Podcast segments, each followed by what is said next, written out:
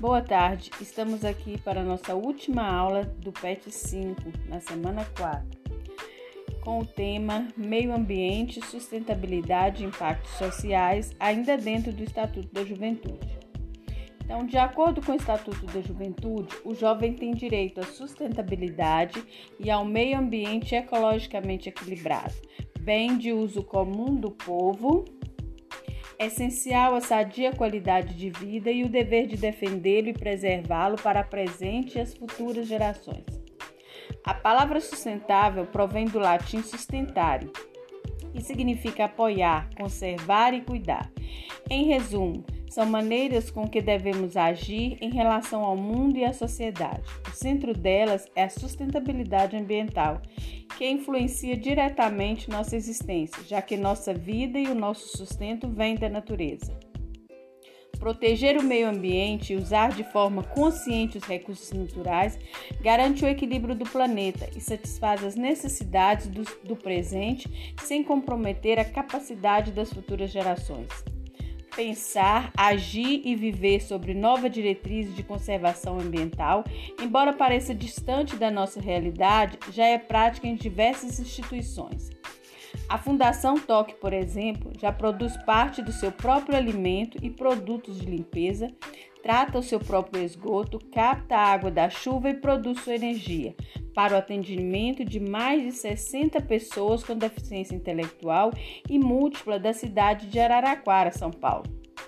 A instituição pretende tornar-se autossustentável, ou seja, suprir toda a sua demanda em todos os sentidos em até 10 anos os atendidos crescem e desenvolvem-se sob uma nova concepção de comunidade rica em qualidade de vida e com inserção social garantida.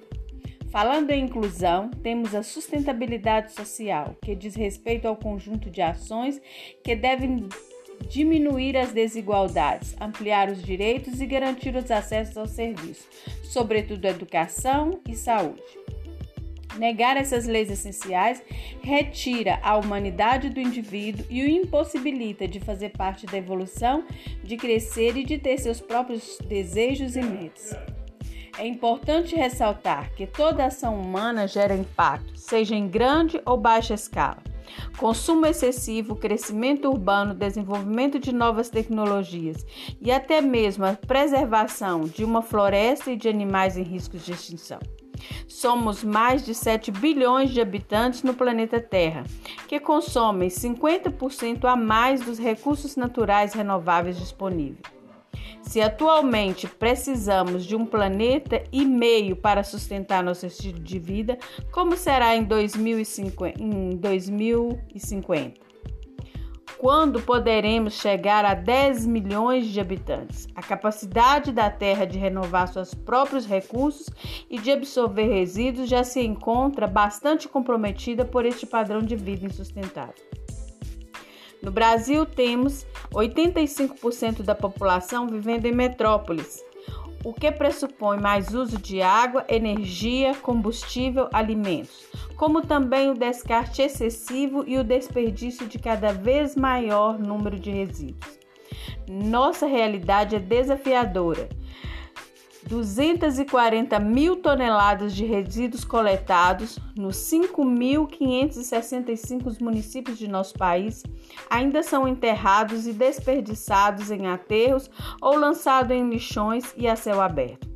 A Agenda 21 Global mostrou que menos de 20% da população consome 80% dos recursos naturais do planeta.